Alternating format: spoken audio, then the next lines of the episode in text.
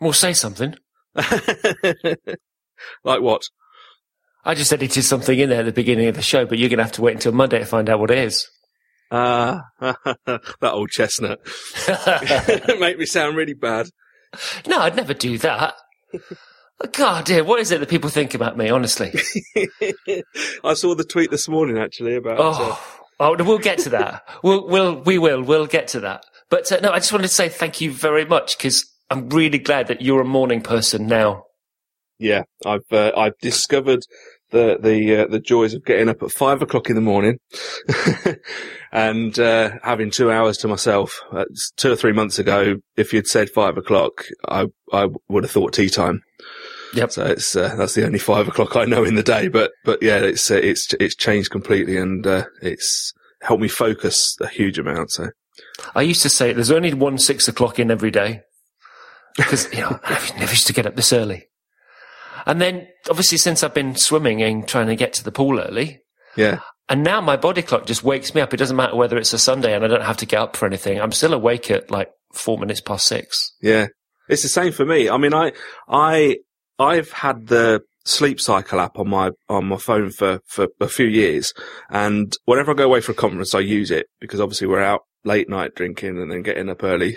I need to be quite fresh, so I, I rely on that measuring my sleep pattern and waking me up when I'm in a natural cycle of in light sleep, so I feel less tired. Um, and I've always wanted to use it at home, but you can't use it in bed with somebody else because obviously it'll measure both movements. Um, so I've been aware of this kind of 90 minute sleep cycle for a while and knowing that, you know, if you go to bed about sort of 10 o'clock, that one of those cycles comes around about five o'clock, six. And I always used to wake up at five, go back to sleep and then feel really groggy. The first time I tried get, I thought, right, I'm going to get up here at five o'clock, got up and it was the best day I've ever had. and now I naturally wake up at that time and think, okay, I'm going to get up. Mm. And it, it just happens. It's been great. I've just was, it, well, I used to have my pattern the other way around. I'd be, you know, I'd get up at the last possible minute and, you know, I wouldn't do any real work until about 10 o'clock in the morning and I'd still be a little bit groggy. And then, but I'd stay awake until two, three every morning. Mm. And that's just completely gone out the window. And I do feel better. I feel so much more focused, you know? Yeah. Yeah, I do. Yeah. But it's good because it's not often that we record on a Friday morning. But uh, Sue and I, we're going to head up to Newcastle. We're driving up there this afternoon Cool. Because we're going to go and help uh, Naomi Atkinson with her shop. Oh yeah, that's that's it's getting close now, isn't it? Mm, well, closer than it was. Yeah.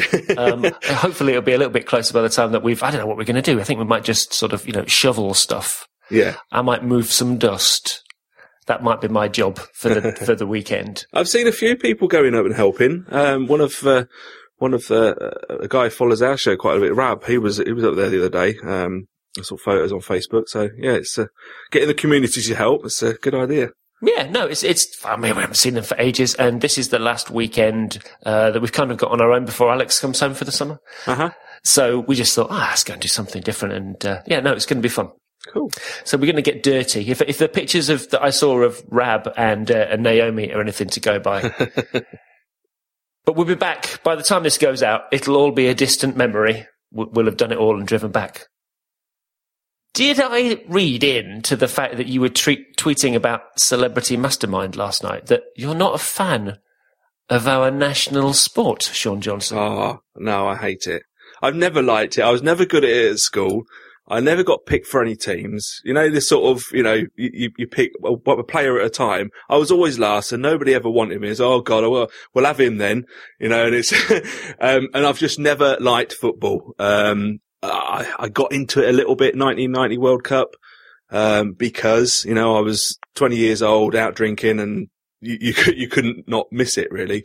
But apart from that, now I, I really don't like the game. Um, and it just, and especially now with social media, I managed to set up some nice filters on Twitter to block out England, World Cup, Brazil, and numerous other keywords, but I can't do that on Facebook. so I've been posting some quite uh, anti-football status updates on uh, Facebook, which my friends have enjoyed, but no, I don't like it. I suppose living in Peterborough, well, you haven't got a local team to really follow there anyway, have you? Well, there is one, but you know, it's it's not Oh, yeah, well, Ah, I'm not interested. could be worse. You could live in Norwich. no, I was gutted, gutted, obviously, because I thought this was going to be our World Cup. I thought this was going to be our year. I think everybody thinks that every year, though, don't they? Oh, I that. think every World Cup, yeah. yeah. I mean, they played well enough, but that's my that's my football pundit voice, by the way. It's really funny. I do that when when England play. It really annoys Sue because I'll sit there watching the game and I'll say things like, "Oh, we couldn't keep that down." come out with these kind of very corny football punditry comments, Yeah. and she's like, "Oh, shut up! You know nothing about football, nothing." Because I don't. And I'm a bit like you. I never. I didn't like sport at school. You know, I always hated um, team sports. That was Yeah. like, you know my worst nightmare yeah. and I, you know, I'd cheat at cross country. so did I. there used to be a few of us. We'd stop off in one corner for a fag, and they'd go and do a loop of another field, then come back and we'd tag on the end. Yep. so didn't like that, and I don't follow club football. You know, I mean, I'd, I'd watch a game if it was on, but you know, we don't have Sky Sports or anything, and you know, I might watch the European Cup or you know, I definitely watch the World Cup. So it's, it's generally World Cup football that I kind of get excited about. Yeah, Um, and you know, the, the, the first stages are always the best because it's, are we going to get through? We're not going to get Yeah, through. Now, yeah. of course, now, of course, we won't know whether or not we're through. We're not through. I know that we're not through. It's just a hopeless optimism. yeah. Yeah. You've got MasterChef all wrong. Well, I did. I when I posted that comment, um, they were making burgers, and I mean, one of them had never made a burger before, and somebody else was frying some lettuce in a frying pan. I'm like, yeah, this is Master Chef. It's not kids kindergarten cooking lesson. It's like, but but still, no. That was another thing I was no good at at school, cookery. Well, that's what I. I mean, I was I was never good at anything at school, but now you know I I really love my food uh, and and I love cooking and, and stuff. So um, that's where my passion lies, really. Now, pineapple upside down cake is my long, longest lasting memory of cookery classes at school. Anyway, it's, you've got it all wrong. You shouldn't be watching the British MasterChef anyway, because the people who know about these things, they watch MasterChef Australia. Oh, I can't watch those That's things. the Oh. one, that's the one to watch. I I've, I watched. Oh, there was I can't remember. There was one show that went around the world. Um, I think it might have been Grand Designs, and it just you could see this. Yeah, it was. It is Grand Designs Australia because the the guy who's very typically Australian was trying to be, um, what's the guy who does it? Kevin Kevin McCloud Mm. and it, oh, it just, I thought it was so cringeworthy, and I, I, I, can't watch those, you know, other countries' versions of our, our, our programming. It just, uh, no. Oh, well, I can't watch some of them because I want to, you know, I'd love to live in Australia and it just makes me, there's one where it's like find a, company, come on, companies, what am I talking about? But families that want to move to Australia and it's like, let's go find them a house in Perth. And I Ah, think, yeah, yeah, and, yeah. and I think you, because that's what I'd do if I was, you know, 20 or 30 years younger. yeah. But yeah. well, I tried, I tried South African MasterChef as well, but man, that's, that's all wrong. I'm going to have to look some of these programs up now. It's all wrong. They they cook with things that people aren't supposed to eat. Yeah, I can imagine. I mean, it's, it's strange African ingredients. I mean, you know, artichokes are bad enough, but no, no, let's not talk about artichokes again because we're just going to exhaust the food, the food ranting. So let's do a sponsor before we get into things. Okay. Our first sponsor this week, it's Hover. And they really are the best way to buy and manage your domain names. And I know that because when I started using Hover, I just like the experience so much that I just recommend them now to all of our clients. So as someone that runs a business like I do, I don't need something that should really be simple. Something like buying and managing domain names to distract me from what I'm doing. And I don't need unnecessary complications. I just want the process to be smooth and simple. And I want help quickly when I have a question or a problem. And many domain registrars, they, they try to squeeze every last penny out of you. Hmm. You know, whatever it's for, whether it's for, you know, domain privacy Yeah. or um, anything like that. And, uh, and Hover don't do that. Hover's different. With them, everything's included that you'd likely to want. Privacy is included for free on every domain name that supports it. And you know, when I ask Hover for support, a real live person gets back to me kind of almost immediately with information about well, whatever it is that I'm doing.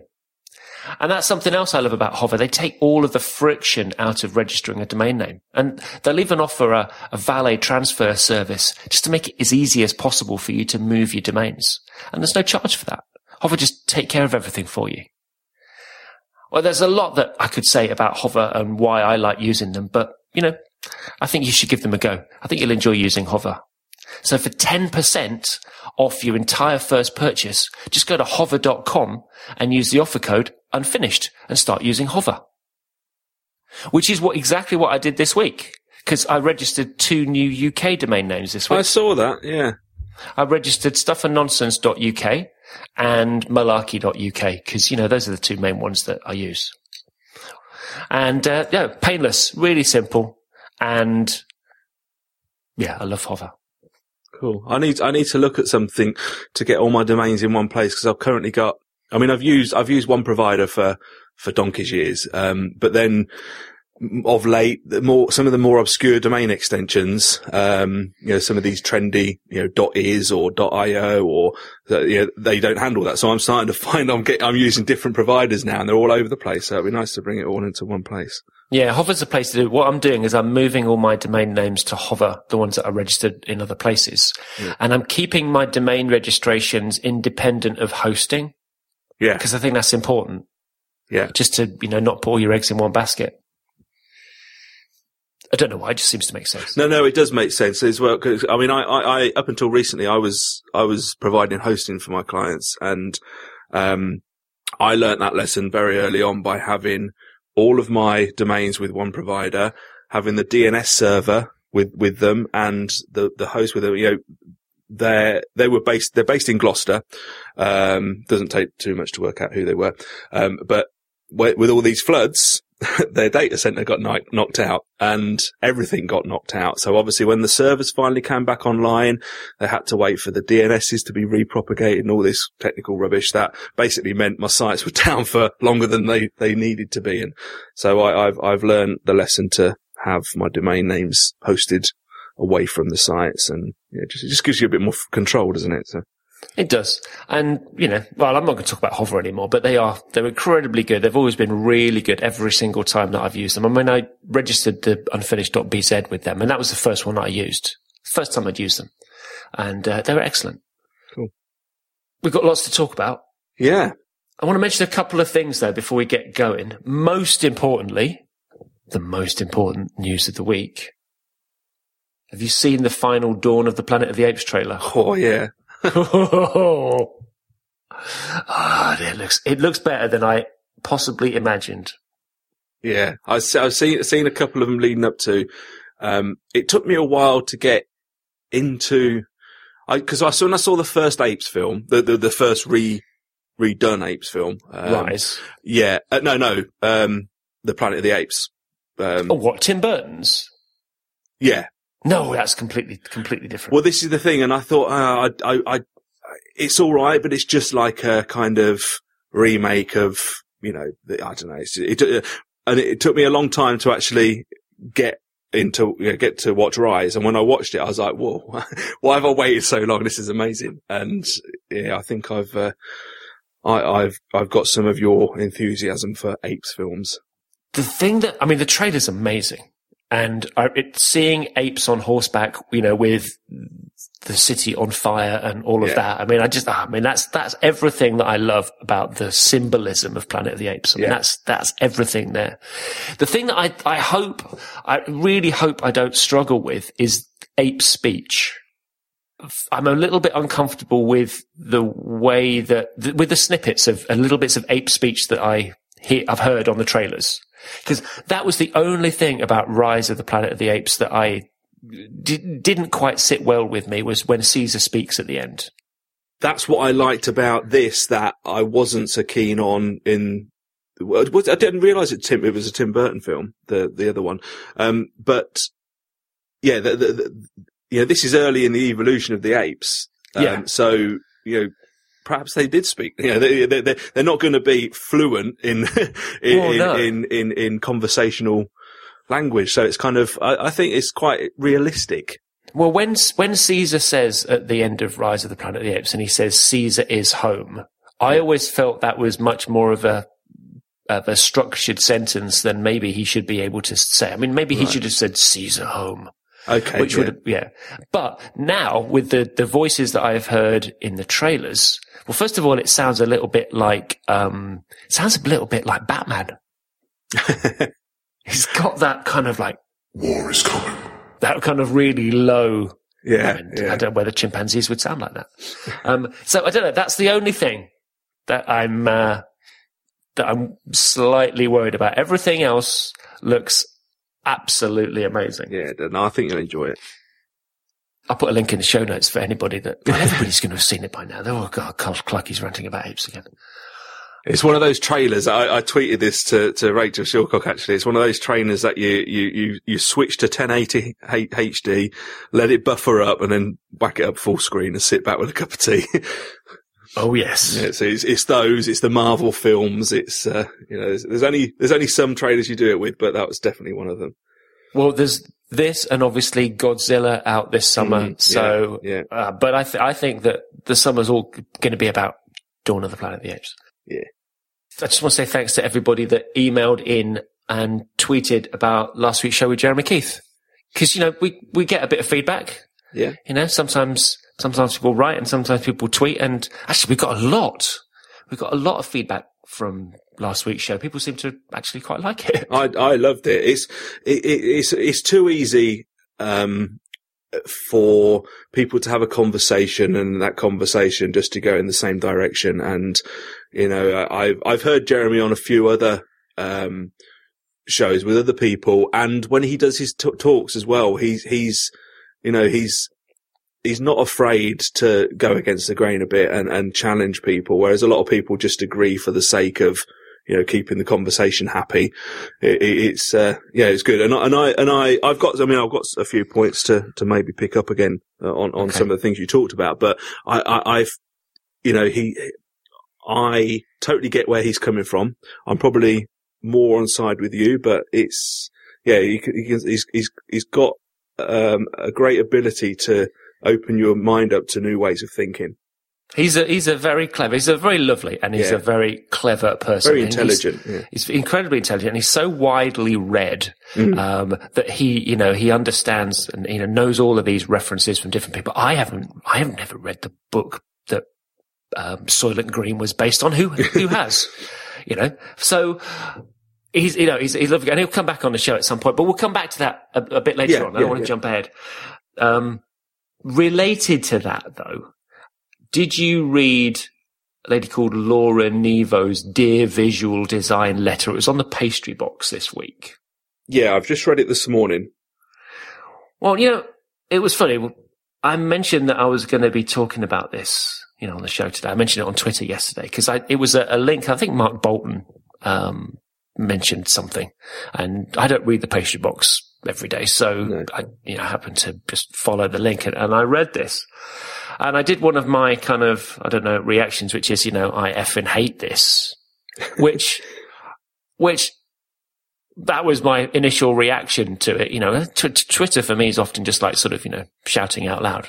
Mm. Um, anyway, all sorts of people seem to have popped up worried about what I'm going to say about that article, about that letter on the podcast when I'm talking to you. And, and you know, people worried about what I might say about Laura who wrote it.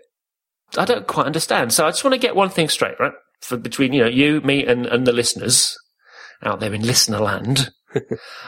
I would never even be remotely nasty to somebody about what they'd written like that. You know, particularly somebody that I don't know. Um, and particularly, you know, especially unprovoked. She, you know, she didn't, she didn't write that to me. You know, she wrote that and you know it's her opinion, and you know, she wrote that in a public space. She didn't send it to me, you know. So mm. for me to react and say, "Oh my God, what a," you know, and, and insult her in some way, you know, it's not about being critical about the article, about the letter, but you know, to insult her in some way, I would never do that. I mean, if if anybody knows what it's like to have someone attack you in public unprovoked, it's me. Yeah. I would never do that. And I really wish that people didn't think that I would do that. And I'm confused. And I'm confused where this idea comes from that somehow I'm going to be jumping on a podcast and talking to my mate Sean and ranting about this letter and being nasty to Laura. Where, where, where does that come from? I mean, you know, you, you know me well enough. Tell me, where, where, where does that impression come from? I think you can have an opinion, a strong opinion about something, and you can talk passionately about it. And I think when when you talk passionately about things, and I'm, I'm, when I'm saying you, I, I'm, I'm talking generally. I mean, anybody who's passionate about something, um, you know, it comes across. And sometimes that may be interpreted as being, you know, very one-sided or, um, this is, you know, this is what I enjoyed about the conversation you had with Jeremy last week. You know, you, you, you, were, you were very passionately talking about it, but then, you know, Jeremy, you know, he didn't rip you down, but he said he took a very strong stance and offered his, his side of it. And, and, you know, maybe that's what people enjoyed about it. You know, somebody was, there was a challenge there and, and I, I, think maybe, you know, that, that is that, is that what people see when, when, when people are passionate about something, you know, does that mean that you're argumentative and, you know, I, I know when I've argued a point, um, or defended a point, um, maybe in a pitch, um, or you know, in my last job, I used to go out with, with, with the MD quite a lot on the pitches and, you know, I, would be passionately defending a, a, a, part of the design or something. And, and afterwards you'll kind of say, you know, you, you, you, were very passionate there. You need to rein that in a little bit so you, you can get, it, it, can get misinterpreted. Um, maybe that's where, where it comes from. You know, it's, I don't, uh, I don't know because, you know, if people know me well enough, and I hoped, I do hope that doing this show week in, week out, people will get a better understanding of what I'm like, not just the tone of voice, but, you know, they'll, they'll know what I'm about. Mm. Which, you know, you possibly don't get through an impression, you know, on Twitter. So, but I got, there was a tweet from Alex Duloz, who he runs the, or he started the pastry box thing. Okay. Um, and he sent me a tweet this morning and he said, while I do my best not to engage on Twitter. I strongly suggest you remember. And then he sends me a link to one of the pastry box posts that I did back in 2012. And it was the one that said, anything that's fixed and unresponsive isn't web design in, anymore. It's something else. If you don't embrace the inherent fluidity of the web, you're not a web designer. You're something else. Web design is responsive design. Responsive web design is web design done right, right? Which is, you know, I stand by that. Yeah. He then went on to say, I was talking about how it made you feel, as in me, when people went onto Twitter with F words to comment on my opinion. And the point was, was that I got the hump with people, and you know, there's plenty of them out there and they know who they are. I got the hump with people that said things like, what a total knob Andy Clarke is. They weren't saying, that's a knobbish thing to say. Yeah. They weren't saying, I completely disagree you know, whatever. And they weren't even on the verge of saying, and if I said to you on Twitter or in person or to your face, right, oh man, you're just such a berk. Well, actually, do you know where the, do you know where berk comes from? No. Oh man, okay. I know I might do, but you, are well, going to have to remind me. The word berk, if you call somebody a berk, it's actually Cockney rhyming slang for Berkeley Hunt. Ah, yes, yes. yeah, no, I, yeah, I did know that, but I, I need to remind it, yeah. so I could just say, oh, Sean Johnson's such a berk, right? Or I could just sort of say, you know, silly sod. And there's plenty of other words that, that I might use as well. Now, I'm not actually really, you know, going after you there. I'm not sort of saying, you know, no, Sean no, Johnson, you're a total yeah. knob. I'm basically, you know, when that happened and I reacted to people. They were, you know, I was reacting to the fact that they were being personally offensive. They weren't, you know, criticizing my point. They were being personally offensive. And then he goes on and he says, you don't do civil. right? And I remember you talking about civil Anyway, your Twitter account, your podcast, I'm off. So I replied to that. what did I say to him? I basically said, there is no cause. I'm always civil. I haven't recorded anything yet and have a good day. And then he gets back to me and he says, well, being respectful is, is another one. So basically he means that that's a cause. And then he, then he says, when you talk about breaking fingers, well, Jesus flipping Christ, right? If I just sort, if I say, oh man, I'm just going to break your fingers, you know what? If I actually make an explicit threat, if I was to threaten you on Twitter and say, I'm Sean Johnson, I'm going to come around your house and break your fingers, right? Not only would you report me to Twitter and I'd be thrown off, but you'd report me to the police as well. Now, you know, I have never done that. No. So, you know, f- grow up is what I say. And secondly, my, my initial reaction when I, when I read things like that is just sod off. Yeah. You know, that's the kind of thing. And I worry, I worry about that. I mean, do I, do I put out the wrong signals? I mean, you know, tell me. I don't know. I mean, maybe, you see, I've, I, have i have listened to most of your shows over the last, well, it's well over a year now. And I've met you a couple of times, spent a bit of time with you, um, uh, you know, rather than just sort of meet and greet, you know, we sort of spent most of the day together at uh, Milton Keynes Geek Night. And I kind of, you know, I, have got to know you uh, in terms of, I, I know I can, I can, you know, those comments that you might make, uh, they're kind of like, in jest that you do with your mates down a pub. You sort of, oh, you, oh, you, you silly twat, or you just, you know, it's kind of, you know, and that happens. But I wonder if those people who don't have that opportunity to to um, get to know you, and again, I'm talking generally. I know I'm, you know, I, I have a problem. I, I, I, I'm a, I'm a firm believer in keeping emails succinct, you know, and having a nice short email. And I, I rant a lot on Twitter. Now, I, I wonder, I, I'm quite conscious that I wonder if people think I'm a bit of a dick because of what I say or maybe how I address a point in the email and stuff. Um, and it's kind of yeah, I, I, I feel a little bit the same way, and I think it can be totally misinterpreted when you've only got 140 characters to express yourself in.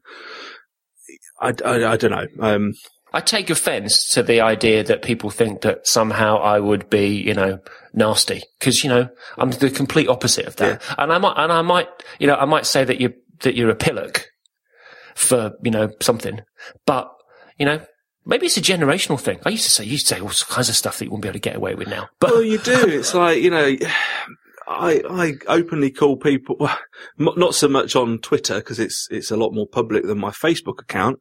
Um, but you know, I, I I call certain groups of people morons and stuff.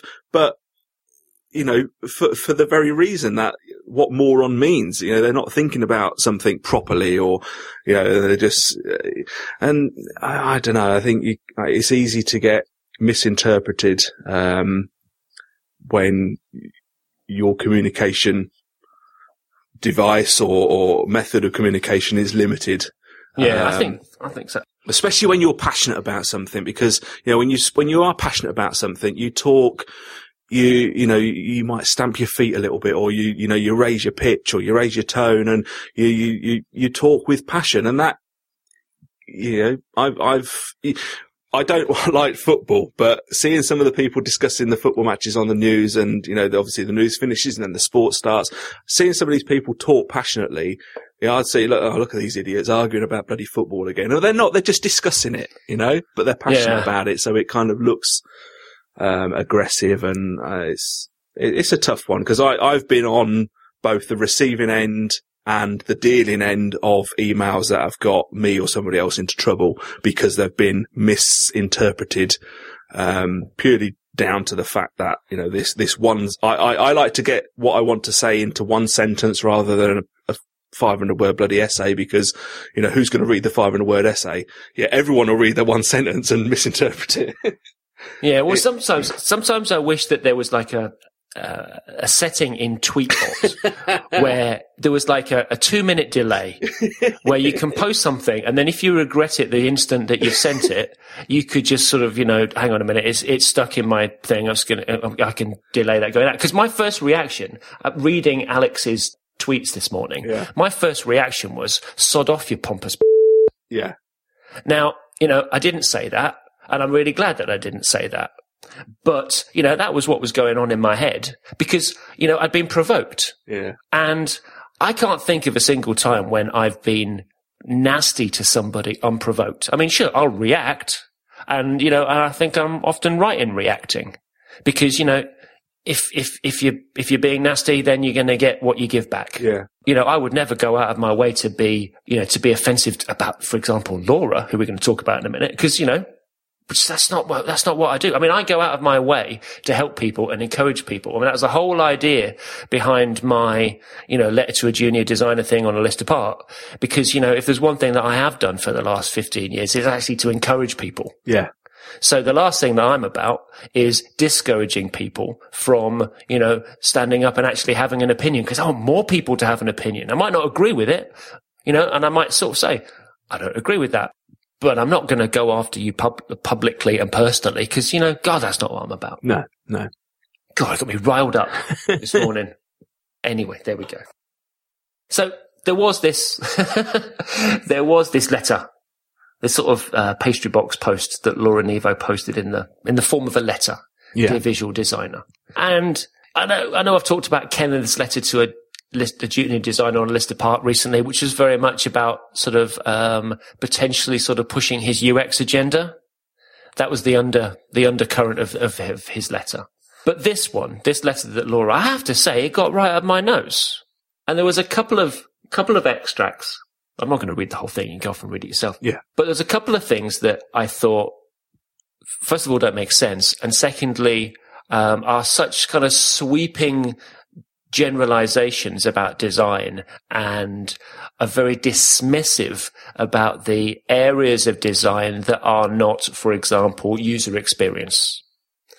So she says here, being a web designer is hard though. Print influence is a handicap for web design. The former cares about the delivery, the latter the continuity. Yep, that makes you schizophrenic visual design. Well, hang on a minute. Let's just rewind that back a bit. Print influence is a handicap for web design. What does that mean exactly? Are we talking about the fact that the decades, probably longer, of design thinking and learning and expertise in terms of typography, for example, don't help web design? Are we thinking about all the ways that, you know, we learn to set type? That doesn't matter in, in on the web? Because that's, that's crazy. Mm. Are we talking about layout influences? For example, nothing about user experience in my mind teaches you about layout. How, uh, what about proportions? What about, what about ratios? What about all of those things that we as designers have learned and built on other people's work from lots of different media over the years? Are you telling me that, for example, a magazine uh, layout can't influence an inspiring web design? Because if we look at, for example, you know, you go, you, you open up the Sunday papers, you open up the Sunday paper magazines, and I guarantee there'll be some elements of print design in there that you think, God, that could be quite cool if we could do that on the web. Yeah, yeah. In fact, you know, in hard boiled and in transcending CSS in particular, that's what I did.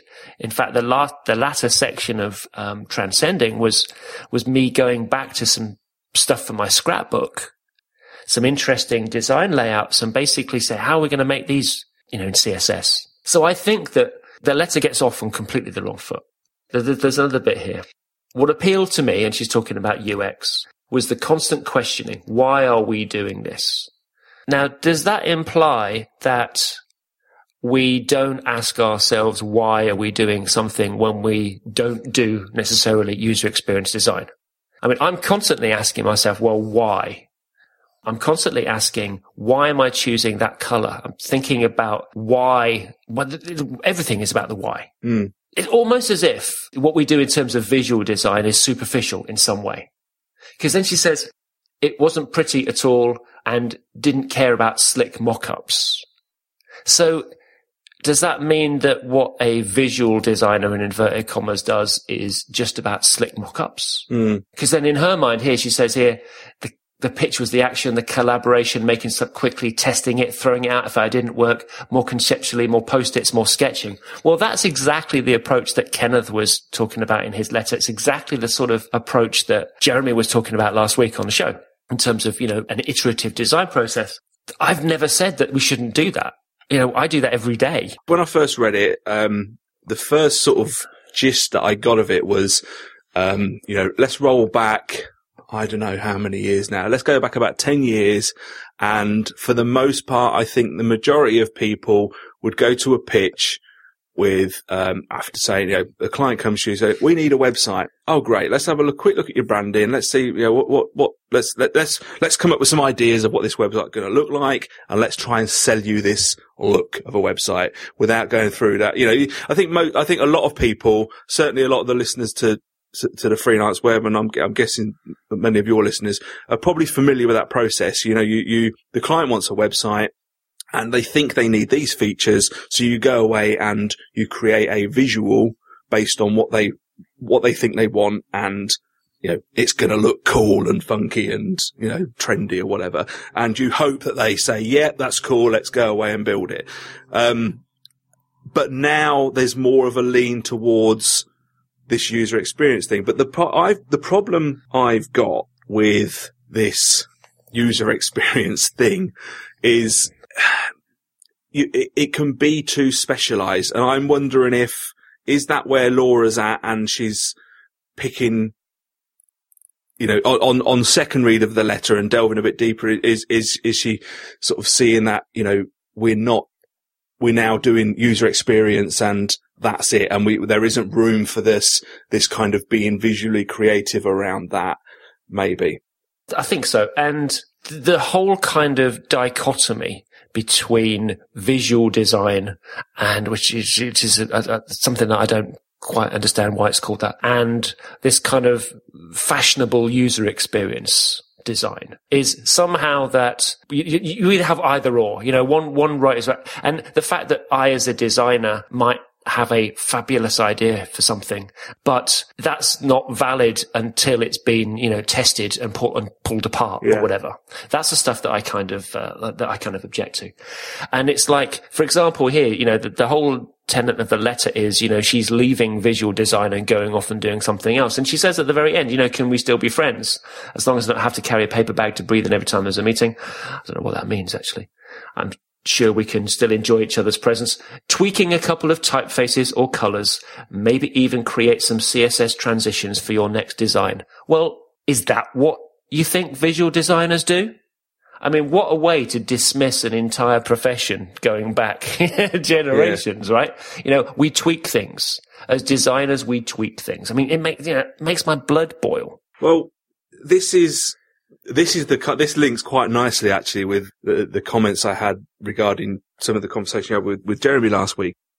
You you spoke with Jeffrey Zeldman a few quite a couple of months ago about this the golden age of advertising, and then that came into the conversation last week how there seems to be um, a lack of consideration for ideas anymore. It's all about you know proving stuff through iteration and prototypes and all that kind of refining stuff that there's very little self-expression anymore. And do people see design as being purely the aesthetic side of things. To me, personally, design is, is problem solving. It's not artistic expression. If you go back to the golden age of advertising, they weren't called graphic designers. They were called graphic artists or commercial artists. Or art directors. Exactly. Because they, you know, it, it, it was about expression. Um, and, you know, you can look at some of the greats, uh, like Paul Rand. You can see a piece of artwork and say, you know, Paul Rand designed that. Um, uh, same as some you know, Saul Bass stuff. And you can roll off the design. You know, what would the Face magazine look like without Neville Brody behind it and, and so on? And yeah, I, you don't kind of get that anymore, particularly on the website. It's, it's still, it still happens a bit more in graphic design. You know, you've got these cool kids coming on the scene like Riley Cran. I don't know if you've seen any of Riley's work. He's got a very distinctive style that applies to all the work that he does, but all the work that he does is still relevant to that brand that he's designing for and so on. But yeah, there, there certainly seems to be a lack of it in, in the web world now. And, and, you know, are people making that assumption that design is just the visual element, the, the aesthetic of it, the look and feel. The feeling that I get, the undertone I get from these conversations, um, particularly the ones that, you know, we've referred to, is that somehow the visual aspects. You know, when they th- when they wrap things up and they call it visual design, mm. it's therefore just about the aesthetics, and that's a huge misconception. Mm. Because what I do is, you know, obviously about the aesthetics, but it's about a hell of a lot more than just the aesthetics, and also somehow that what we do is superficial. That something can only be meaningful once it's been, you know, pulled apart and tested.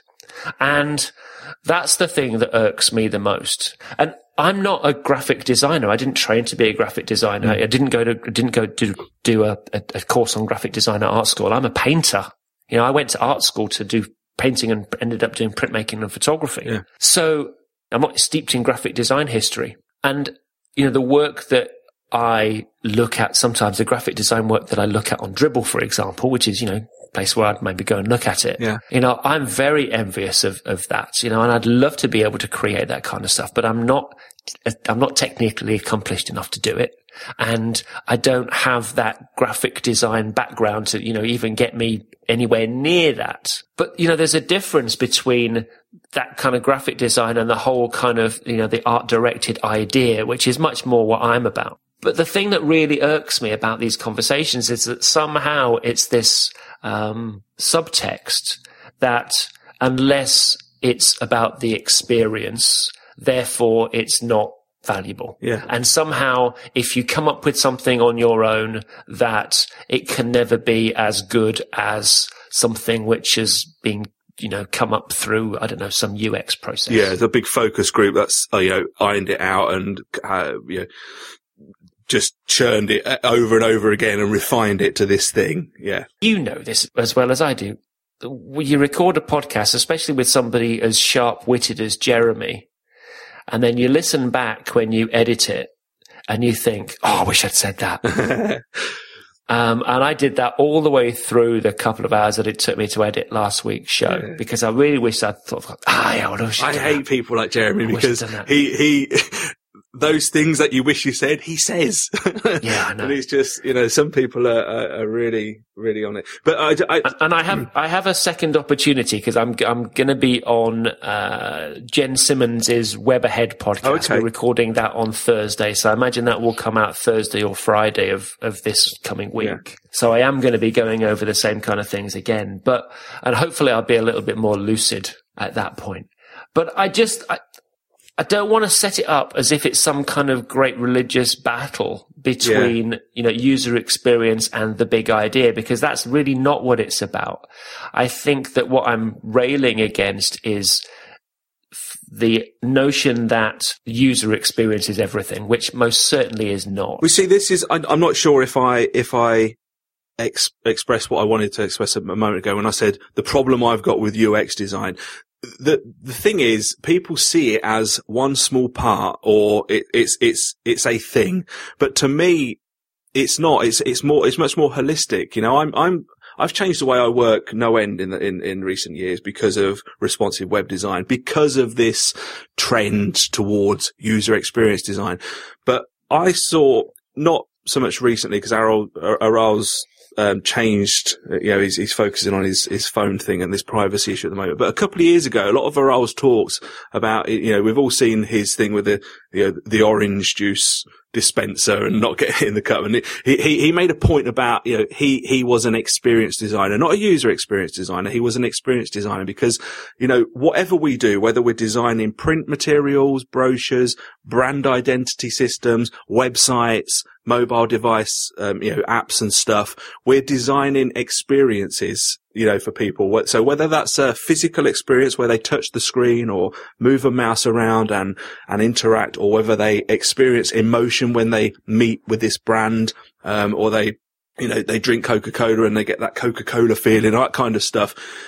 That it's an experience and it's, it, you need to, I think, in my most humble opinion, I think we need, whatever we're doing, we need to look at the whole experience and design, um, rather than just focus on this user experience is, is, is the thing.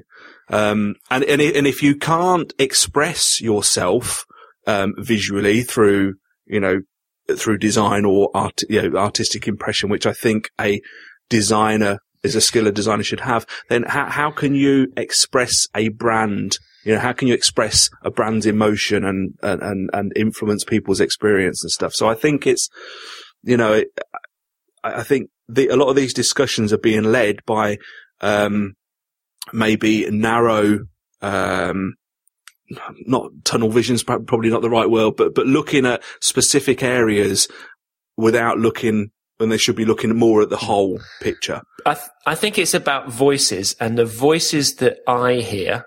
And, and i listen fairly widely. Yeah. Um, the voices that I hear are drowning out the voices that talk about the stuff that I want to Yeah. talk about, if indeed those voices exist. And, you know, it comes down to, for me anyway, it comes down to the fact that, you know, I'm thinking about doing a little bit of a realign on the stuff site. There's some things that I know that I need to fix. I know that it's very hard to find certain blog posts. Um, and I know that that's an issue which I'd like to fix. To me, that's a user experience issue. Yeah. Um, I know that I'd like to really improve what happens when people contact us because when they press the button on the contact form, there's a period of time that between, you know, I, that's maybe the last time that they actually interact with the website because from then they're going to be dealing with me on the phone or by email or whatever. And I want to improve that post pressing the button experience. Yeah, yeah, exactly. Giving, giving them something to do while they wait for me to come back to them, mm. right? That's a user experience issue. None of that, none of that affects why there are apes on the homepage. Absolutely. now, why are there apes on the homepage? Well, why are there going to be chimpanzees, you know, carrying pianos on the new homepage? why, why, why, why is that a thing, right? Now, the, I, I worry that young designers who are coming into working on the web are only hearing one side, one voice, um, and they're not considering, you know, the other panoply of um, influences and components that are going to come in to make an effective website. And if we only think, this is the last thing I'll say, if we only think about the user experience and we subjugate the visual design to, as Laura said at the end of her letter here, tweaking a couple of typefaces or colors, what we'll end up with is a web that looks like Squarespace. yeah. And in fact, that's what we've got. Yeah, exactly. Phew, let me do another sponsor. Our next sponsor this week is MacRabbit's Espresso, the text editor. I love Espresso. And it's the editor that I've used to write code every day for about as long as I can remember. And I've used it so much and I've used it so often that I can't remember really. I can't imagine using anything else to write my HTML and my CSS because it's got all the tools that I need to make writing and editing code simple and efficient. You know, I write a lot of CSS and Espresso's got its award-winning CSS edit tools built right in. It's got code sense, code folding, smart snippets and drag and drop navigator. It's all going to help you write better code in less time. And I know that there are lots of other tools that may have the same thing, but Espresso just pulls it together in such a beautiful package. I love using it. And I find myself using things like search and find and replace quite a lot, especially when I'm moving from design to production code. I'm moving from maybe flat templates to PHP for Perch. And quick filtering, color highlighting, it just makes searching the contents of files really quick too. Everybody's workflow is slightly different and Espresso includes a flexible workspace that will fit in with yours. When you're ready to see how your work will look in a browser, it has a fantastic web preview feature with X-ray so that you can see how the HTML and the CSS that you're writing is going to affect the pages that you're building. And it visualizes margining and padding too and helps to quickly find and edit any relevant styles for any element. And then when you're finished, just sync and publish your work up to a web server with the built-in tools. You know, I, I try different text editors. You know, I tried Sublime Text 2 for about five minutes. Couldn't figure out how to open a file, so I deleted it. But I just, I keep finding myself coming back to Espresso and I can't imagine using anything else. Espresso is available from unfinished.bz slash espresso and it's only 75 US dollars, but listeners to the show, you can get a fantastic 10% discount by using the coupon code unfinished at the checkout. And that's espresso. Right. Just to finish off about Laura's article, I'm going to put, uh, links to her letter in the show notes and Adam Robertson, who is the user experience director at, uh, I don't know how you say the name of their company. Function. Yeah. Function. Function. It's a bit of a stutter. Did he, maybe he was, uh, maybe he was, I think he was drunk one night and they came up with the idea. Someone wrote it down wrong. maybe he had the shakes when he was, um, filling in the company's house registration. Something like that. He got a bit of DTs. And, uh, somehow, having met Adam a couple of times, I don't think that's completely, completely, um, out of the realms of possibility somehow. Sorry, mate. He's written a reply, a dear Laura reply, as if he's coming from visual design. So uh, Yeah, I like have that. that. I'll put a, Yeah. I'll put a link to that in the show notes. So what's happening with your podcast? Because it, it's been so long since you recorded one that I've forgotten what it's called. I've been on a on a on a on a voyage of self discovery. no, I um we we kind of I don't know we we sort of we didn't get round to recording another show. We did we did this around Christmas time or just after Christmas, and we thought, or maybe we'll break and do series. Um, but then it didn't happen, and we picked up the pace again. But this time we kind of paused. Um, it was just after the Net Awards, actually. We were just about, we were going to record, um, on the fr- well, obviously the Friday where we were at the Net Awards and then we didn't get round to it. And then, you know, it's now been quite a few weeks. Um, but actually it's given me room to think a bit about the content. I felt that we were stagnating a little bit and we were repeating stuff week in week out and you know that that that that discussion about depression and was was repeating every week and I don't know I just felt that know, where were we going there's only so many topics you can discuss when you're talking about uh, you, you can discuss when you're talking about the business side of what we do. Um oh, that's your tagline isn't it? Sorry. Uh, but but you know you, you talk about pricing you talk about contracts you talk about this that and the other. There comes a point where you're going to have to go back and repeat it. So I kind of almost wanted that break. So not intentionally, we've had a break that actually I feel it's been quite a good thing because now we can, you know, we're, we're almost ready to start again. And, and so we might do this every year is take a month or two off just to kind of, you know, get back into the swing of things. Cause sometimes last, last year, especially when we had problems recording a show and we did it two or three times, it, it really ate into my schedule. Um, so, but no, we're, we're coming back and, um, you know, we, we, we, we you, mentioned earlier about, you know, my, my getting up early and I've been, or getting up and writing, which, um, for me is amazing because I'm not a writer. I've tried starting endless blogs in the past and I've never, they've never gone past two or three posts. Um, so I've been writing and, um, it's help, it helps me clear my head. I, it just sets me up, but I'm I've got quite a lot of content now for a blog post, you know, for, for, for a blog that we've been promising that's coming to the freelance web. So we're gonna, you know, have a little sort of shifty on the web design and, and, and get, get a new site up there with some blog posts and, and relaunch the show again. So we're coming back. We're just, we're just having a bit of a breather really. It's hard. I mean, having a single topic podcast, you know, like, like mm. when we started off, you know, thinking about whatever whatever you said our introduction was, our tagline, you know, business end of web design. Yeah. Um, Yeah. Well, you're right. You know, we we spent three weeks talking about contracts when Anna was on the show, so that was episode thirty something. Yeah. And what are we now? Seventy four this week. Yeah. Um, and it's it's hard, and I wonder how if you do a single topic podcast, particularly with the same people, you know, when it's just like you know, if it was you and me talking, or you and Liz talking, or me and Anna talking, or whatever, it's hard to to keep the the motivation going, isn't it? It's hard to keep Yeah. the, the the topic fresh. I never want to do interviews. You know, I, I, I want it almost to be like somebody's just kind of overhearing our conversation. You know, Yeah. Yeah. so although when we do this, I, I try to make it sound as if we're just making it up as we go along. There's actually quite a lot of preparation usually. Hmm And we have, we have sort of talking points. There's no way that I can just keep talking about business, you know, what invoicing and contracts and, you know, payment terms. Cause just, that's not what I live and breathe. And, and it's turned out, this show anyway, has turned out to be much more about, you know, what I'm interested in and what my guests are interested in and stuff that's going on at, you know, that time. Um, than it is really about about the business side. And I'm sure that we'll, you know, we'll, we'll have lost people along the way because you just think, oh man, how many times can they talk about brioche? I prefer a brioche bun. Oh God! You see,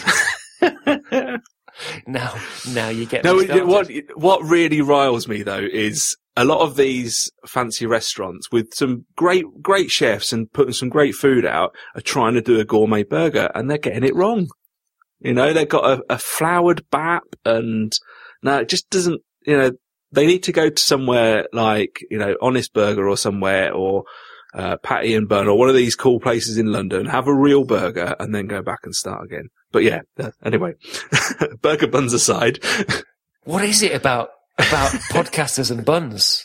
Hey, you're from up north. You should call them cobs or baps. You call them baps. Cobs, baps, whatever. Yeah. I think cobs is a Midlands thing, isn't it? I don't know really because we called them baps in Nottingham when I lived there, but they call all kinds of things. Yeah. But uh, anyway, we digress. but it's it's hard. It's hard to keep these things. So I'm glad you're coming back. Yeah, well, I've I've had every intention. Last year was was amazing for me. You know, I'm I I, I overcome my fear of of uh, of talking to people at conferences. You know, I, I I broke down that wall between me and web celebs, and you know all these things. It helped me focus last year and, and, and understand that you know everyone else is just like me and you know kind of so so and that all came off the back of, of the show so it's been it's been great it's been fantastic and then you know to get to get to a point where I'm in a room with you know you guys um, up for the same award um for for you know probably the world's biggest um web industry magazine uh, I, that that you know, to get nominated for that was made that told me that what I was doing was worth it Nah, we were robbed, mate. We were robbed. of course we were. That's why I haven't done this bloody show for six weeks. oh man, you were gutted. You were like, well, if if if, if they're not going to appreciate me, nobody can. Yeah. Oh, dear, it's funny. So you wanted to talk about the Net Awards though, because Well, yeah. You, I mean, you, you, you said you, the show you did with Laura that the following week. Um, you know, you, you, you mentioned. I think I could. I wrote your words down. 'cause I'm, I'm, I- I've got a habit of paraphrasing people and getting it all wrong. But you, you the words you said, or at least from your show notes, was, you know, what, what you, you talked about why you don't feel at home in the web industry as it is today, and how the conversations no ref, no longer reflect your interests in design. And and I thought, thank fuck for that. Somebody's somebody's said how I was feeling last year. You know, when I was going through this specializing versus being a jack of all trades. You know, I I started doing this back in the nineties. We were all webmasters. We did every bloody thing. You know, we absolutely everything. We did it. You know, and and and I've kind of carried on doing that even till today. So I've always been a webmaster. You know, I do web design, I do web development, and and all the new niche things that go with it, like user experience design and so on. Um, but, but, you know, I, I- I do that whole thing. So when I was going to some conferences, albeit maybe one of the more technical, uh, some of the more technical ones, and I was listening, um, to conversations that were going on and trying to contribute and people were talking about certain processes and certain products and certain things. And I was like, th- this, this isn't what, this isn't me this isn't why I'm in doing what I'm doing. This isn't how I got into it. It- it- I, I felt so detached from from it that I thought, well, yeah, I, I it, it it gave me massive anxiety. I thought, this is it. I've got to go and get a job doing something completely different. I know, I know. Sorry, I, I swore there, but I that that really. I, I really felt like that, and I had great difficulty in expressing that to people. So when you said that, I thought, wow, that's it. That's how I felt. And I've been able to use that now to tell, to explain to people. Because Beck, my, you know, my wife, she, she kind of knew it was a bit, I was having a little bit of a wobble, but nothing, it wasn't dramatic and I, I, I handled it quite well. But inside, I, I, I struggled to explain to people how I felt. Um, so, you know, that, that, that's, I, I was really glad that somebody else was feeling the same way. well, I don't know whether it's a maybe it's an, an age thing, maybe it's a generational thing. Maybe you know we are of a, a not not in terms of age, but a, a web generation where we didn't grow up with with some of the things that obviously people are enthusiastic about now. Um, And you know, I, I think that, you know, you could dress it up. I mean, if you wanted to go all kind of psycho babble, you could say that it was imposter syndrome or something. But Yeah. I think Yeah, that actually it's just right and natural to question your abilities and where you fit.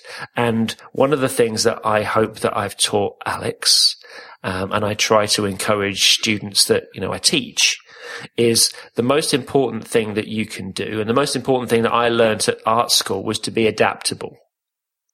And it sounds to me sometimes when I listen to myself, it sounds to me as if I'm thinking, ah, man, you're just sounding inflexible. It's like, nope, we did it this way when I was young, and that's the way that I think we should still do it, which of course is completely different. You know, I'm thinking, well, well, we must focus on ideas because that's how we did it in the 1960s. That's, you know, that's not what I'm talking about. And so I have to be careful about that. But questioning your abilities and, and trying to figure out where you fit in things, um, is, is tricky. You know, and, Yeah. and, it, and it's painful sometimes. You know, starting on this project, we started on Monday. Fantastic client based in Manchester. I'm going to have a real blast working with them. They keep calling it a web app. I keep calling it a website, but you know, well, that's about, we, that's where we'll disagree. Yeah, yeah. But I thought to myself, I'm going to be making a lot of templates and obviously I use Hammer for Mac quite a lot, but I thought maybe it's time to get a little bit more serious. Maybe it's time to, um, learn a templating language, something like Jekyll, where I can, you know, produce things a bit quicker. So I thought, who's the best person to learn Jekyll and GitHub pages and things like that from? Well, obviously Anna Debenham made a, Yeah. she wrote a fantastic article on 24 ways, which rightly won an award at the Net Awards, um, for, well, whatever category it was in. But I thought, oh, I'm going to go to that. I'm going to have a look at that. I get to the first bit where it's you, you, you type in a, uh, a command in the, in the terminal Yeah. and it failed. Now, I knew from, That's me. That's what happened to me. I knew from previous experience that Yeah. if it says permissions in the error, then maybe you just stick sudo on the front. And I did that and it worked. So I thought, hey ho. I get to the next bit and then I, it, it asked for something else. And then it was like, could not do this. And it was like some incomprehensible error message and some smart asses on Google, on, on Twitter were like, well, just Google the error message. You Google an error message and you get to Stack Overflow. You oh, know, Jesus. you know, now where do you go? Right? Yeah, yeah. And the worst thing about it for me is that if you half install something, and I mean, I know what it's like when you half install something on a Mac or on, on a PC. Yeah. But when you half install something on, you know, on the command line, does it mean that there's like tons of just lying around on your Mac somewhere that you can't actually see? Now, maybe people will say, well, you're overreacting. You should know about these things, but I don't know about them. And maybe I am overreacting. But the point was, is it made me feel stupid. And the the problem with the with with the Net Awards was that everything that was being celebrated was stuff Yeah. that made me feel stupid. Yeah. And old, all those young kids there. But you know, I don't mind that. You know, I honestly don't mind that because I've spent, you know, as long as I've been blogging and writing and speaking and whatever, the, my biggest motivation is to encourage, you know, young people to come and do things better. Yeah. That's what I'm about. That's what I've always been about.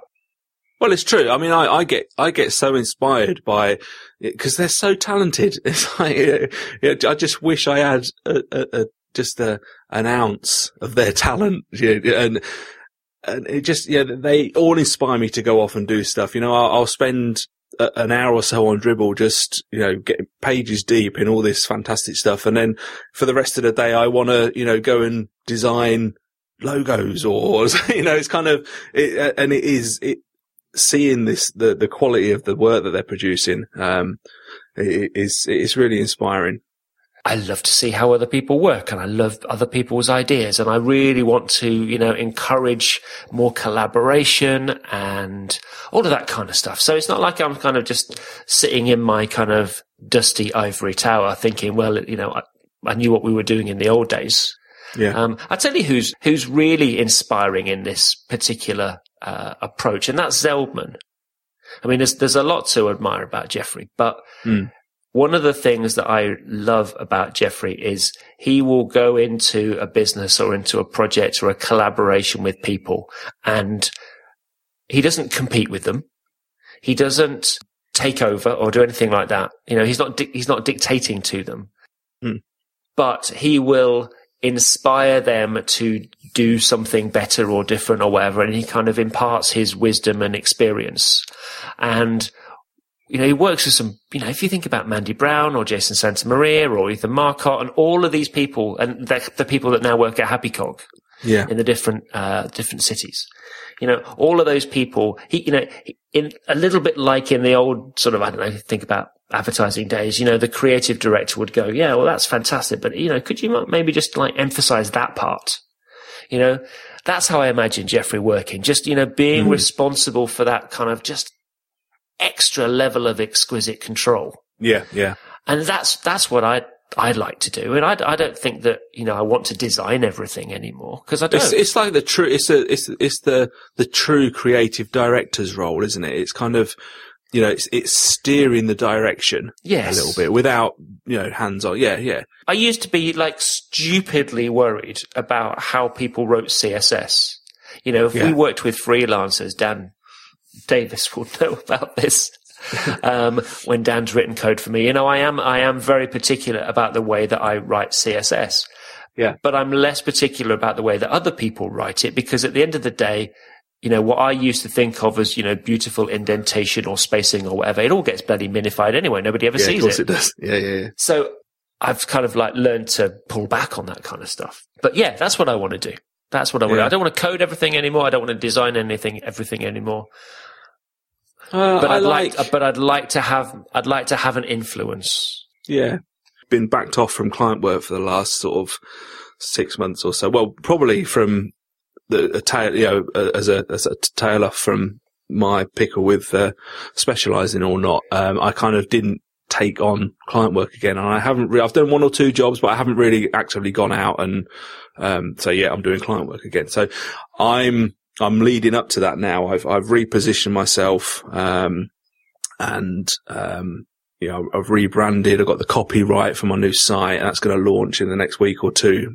Um, in the precursor to my uh, speaking gig at Cardiff um, at the Business of Web Design, so I'm kind of I'm getting a. I want to do the coding, and I want to do the design, and I want to do the sitting down with the client and helping them see. You know, I'm moving over to value based pricing, so I'm um, all this time off in this last sort of few months, and while we haven't been doing the show, it's allowed me to focus on some personal projects.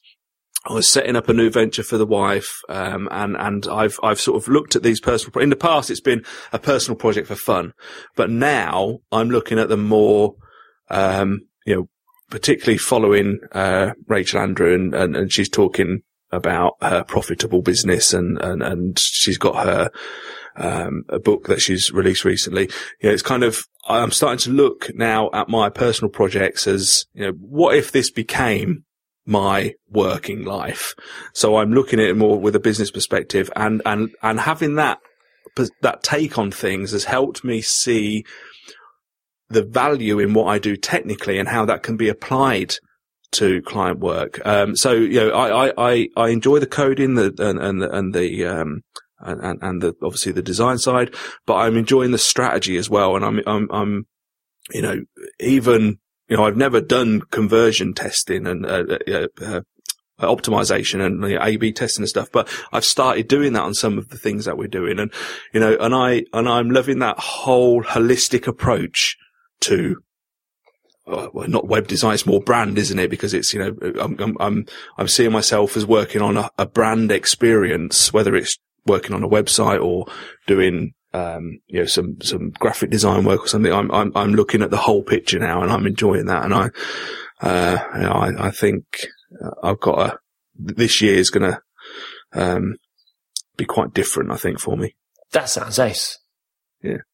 It sounds like you've actually got something really good to focus on. I've I've need I've needed the time. Yeah, absolutely. I've needed to step back, and luckily because of one of my side projects, you know, some of my fonts have earned me the money to be able to do that. Um, and a lot of people say, well, it's all well and good. You've got that to fall back on. You've got this. But uh, even if you don't have that, you know, you, you hear about these people who just sort of jack their job, job in and go traveling for a year and they come back, you know, a, a guru and they kind of, you know, uh, sometimes you need to step away from it, you know, even if it puts you in, into, um, a dark place. You know, so I, I read somewhere recently, I can't remember where it was, but somebody was talking about if you want to come out of, if you want to see that spark of lightning, you've got to be in a dark place to start with. Yeah, You know, I've seen um, that quote. It was, it was, I'm sure it was a blog post from somebody in our industry this, the, the, this morning I read maybe.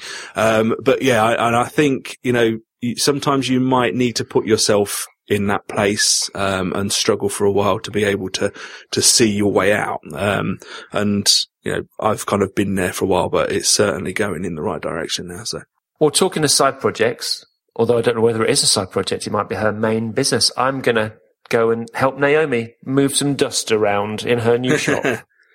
cool. so thanks very much for, for coming on today. I really, really enjoyed that. And hopefully, hopefully people thought that we had a, a good and meaningful conversation without agreeing Uh, or disagreeing. And, you know, And without slating anybody and without slating anybody, because you know, man, I really do hate that.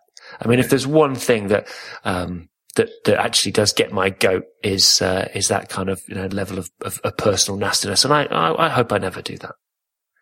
Right, so people can follow you, Sean, on Twitter. You are, Sean UK. but you have a website too, because Jeremy reminded me last week that actually people don't just have Twitter accounts; they do actually have websites. The website I've got up currently, which will be changing over the course of the next couple of weeks, it's seanjohnson.net.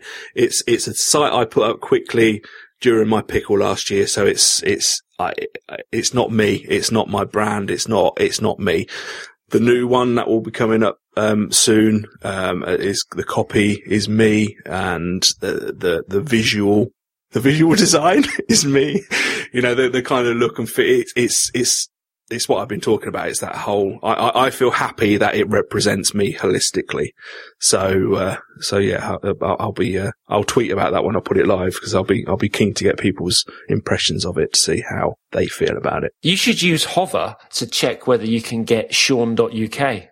I tried um, because I tried my host. Apparently, I think that I think I don't know if this is a sandboxing thing and they'll open it up, but at the moment they're only allowing um, .uk purchases to the people who own the .co.uk, Yeah, we had which that. to I appreciate that. I mean, obviously there's a brand thing there, but uh, unless they open that up, I don't see the point of releasing the .co. The, sorry, the .uk name because uh, to me, to release another extension opens up more opportunities rather than just giving somebody, you know, brand retention kind of thing. I, yeah. So Yeah. hopefully they will open it up and I will, I will be first in line for it. yeah, we had to, we had to deal with some of that stuff. So people can ask questions or suggest topics and they can message the show on Twitter at unfinished.bz or you can email me. He has at unfinished.bz. Thanks again to our sponsors this week. They were Hover because we haven't mentioned them enough. 10% off your purchase with the offer code unfinished and my favorite text editor, MacRabbit's Espresso. As always, you can support our show by supporting them. Cool. You bastards. People take it the wrong way.